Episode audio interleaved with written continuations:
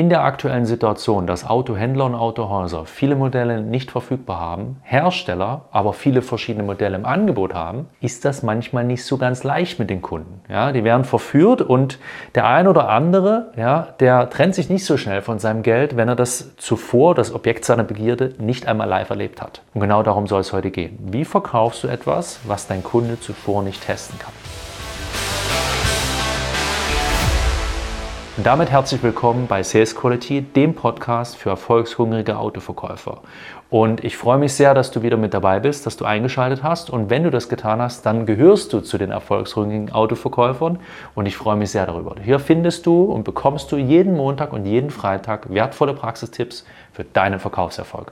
Und ich würde sagen, wir starten direkt mit der heutigen Folge. Es ist natürlich eine blöde Situation, das muss man schon so sagen. Ja? Äh, es wird viel angeboten und dann kann es dein Kunde nicht testen. Ja? Und dein Kunde braucht Sicherheit und du kannst sie ihm zumindest so in dieser Form aktuell nicht geben. Dein Kunde interessiert sich für ein Fahrzeug, will es aber zuvor fahren oder testen und du hast es nicht da. Aus dem Rippen schneiden geht nicht. Ihm zum Wettbewerber schicken ist genauso eine blöde Idee. Ja? Zum einen machen das schlaue Verkäufer nicht und zum anderen wird es aktuell bei den Kollegen ja sowieso nicht viel besser aussehen.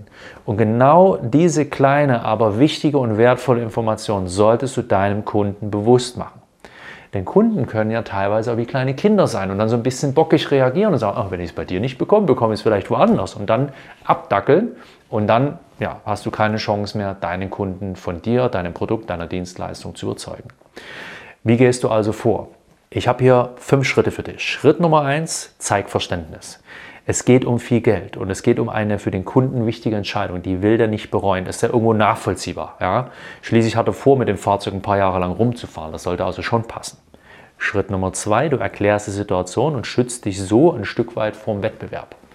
Darüber haben wir gerade schon mal ganz kurz gesprochen. Ja? Wenn dein Kunden bewusst wird, dass es bei anderen Händlern nicht besser aussieht, weil dieses Modell zum Beispiel bis vor kurzem in dem Bestellstopp drin war, oder es handelt sich um ein neues Modell, was noch gar nicht auf dem Markt ist, oder es handelt sich einfach um die globale Krise, dass die Hersteller nicht so schnell produzieren können, wie sie am liebsten verkaufen wollen. All diese Informationen werden deinem Kunden irgendwann bewusst machen, hier muss ich vielleicht einen Kompromiss eingehen. Jetzt kommen wir zu Schritt Nummer drei. Mach ihm eine Alternative schmackhaft. Zeig einen gangbaren Lösungsweg auf.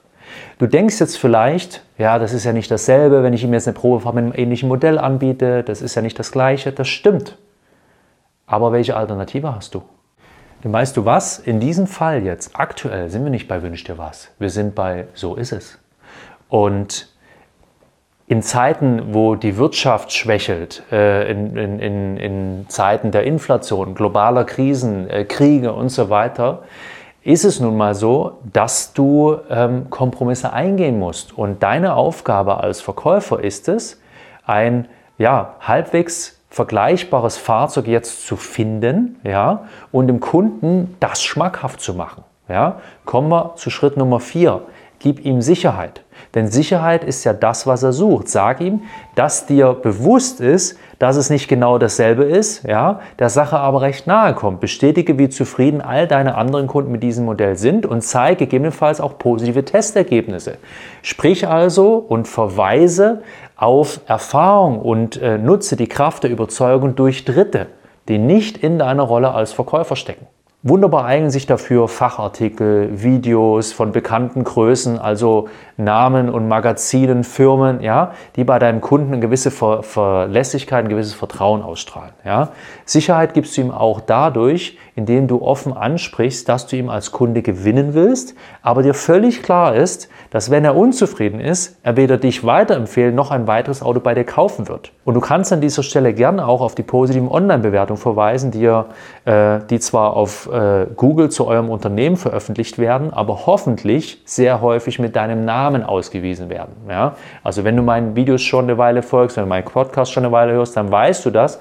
Du verkaufst in allererster Linie erstmal dich selber. Du bist das Produkt. Okay? Schritt Nummer 5. Was bedeutet das für mich? What's in it for me? Diese Frage stellt sich jeder. Wenn wir auf ihn mit etwas zukommen, wenn du Menschen von etwas überzeugen willst, wenn du Menschen mit einer Aufgabe betrauen willst, wenn du etwas von anderen Menschen willst, dann stellen sie immer die Frage, was habe ich davon?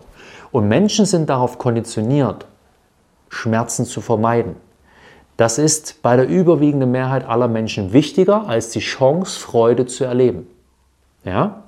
Das bedeutet, sag deinem Kunden, dass er auch warten kann, bis ein solches Modell wegen mir verfügbar ist. Das dauert aber drei bis sechs Monate und dann nochmal sechs bis neun Monate, bis sein Fahrzeug verfügbar ist. Ja? Und das ist eine lange Zeit. Und dein Kunde will ja in seinem neuen Auto sitzen.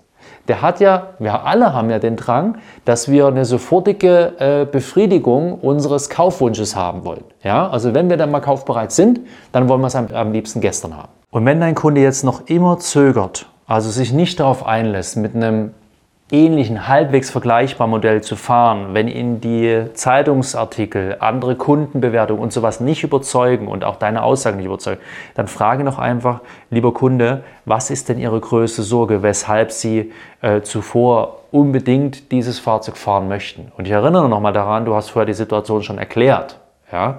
Es geht hier also nicht mehr um dieses oberflächliche Verständnis, wo man sagt, ja, man will es halt mal getestet haben, bevor man fährt. Ne? Also hier muss dann schon mehr kommen und neue Informationen, vor allem die, die vom, vom Käufer selbst kommen, sind immer wertvoll und erhöhen die Chance, ja, dass du mit diesen Informationen arbeiten kannst. Ja? Also sie entweder entkräften oder bestätigen oder anhand dieser Inform Information ja, für oder gegen etwas argumentieren kannst.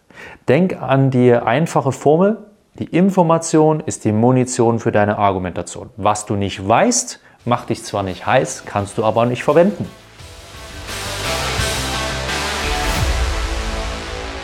Ich hoffe, der Podcast hat dir gefallen und wenn dir meine Tipps grundsätzlich gefallen, dann gehörst du vielleicht zu den Verkäufern, die mich gerne auch mal im Autohaus erleben möchten. Ja? Und äh, wir haben das erlebt, dass wir häufiger ähm, empfohlen wurden schon oder ich persönlich schon häufiger empfohlen wurde und mein Team hatte dann die Idee, hey, lass uns das doch bewusst äh, nutzen ja? und hier ein attraktives Empfehlungsprogramm auf die Beine stellen, was dann quasi dem Verkäufer oder der Verkäuferin, die dich empfohlen hat, auch ein kleines Dankeschön zurückgibt und vor allem die Empfehlung auch leichter macht. Und da haben wir dir einen Link äh, in die Podcast-Beschreibung reingesetzt. Da kannst du gerne mal draufklicken, ist super, super easy, es wird einfach erklärt. Und äh, da kannst du hier quasi aktiv eine Empfehlung aussprechen. Und mich würde es sehr freuen, dann lernen wir uns nämlich schon bald vielleicht persönlich in eurem Autohaus kennen. Du gewinnst mich als Sparringspartner, erlebst mich mal live als Trainer im Autohaus.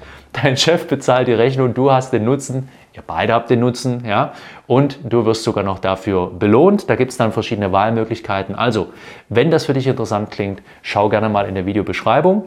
Und wenn dir meine Podcast-Folgen grundsätzlich gefallen, freue ich mich, wenn du es noch nicht getan hast, über eine 5-Sterne-Bewertung bei deinem Podcast deiner Wahl oder bei dem Podcast deiner Wahl. Und ich freue mich, wenn du beim nächsten Mal wieder mit dabei bist. Das war's von, für heute. Vielen Dank, dass du dabei warst. Und ähm, ja, sei clever, unbequem und gern bis zur nächsten Folge. Ciao.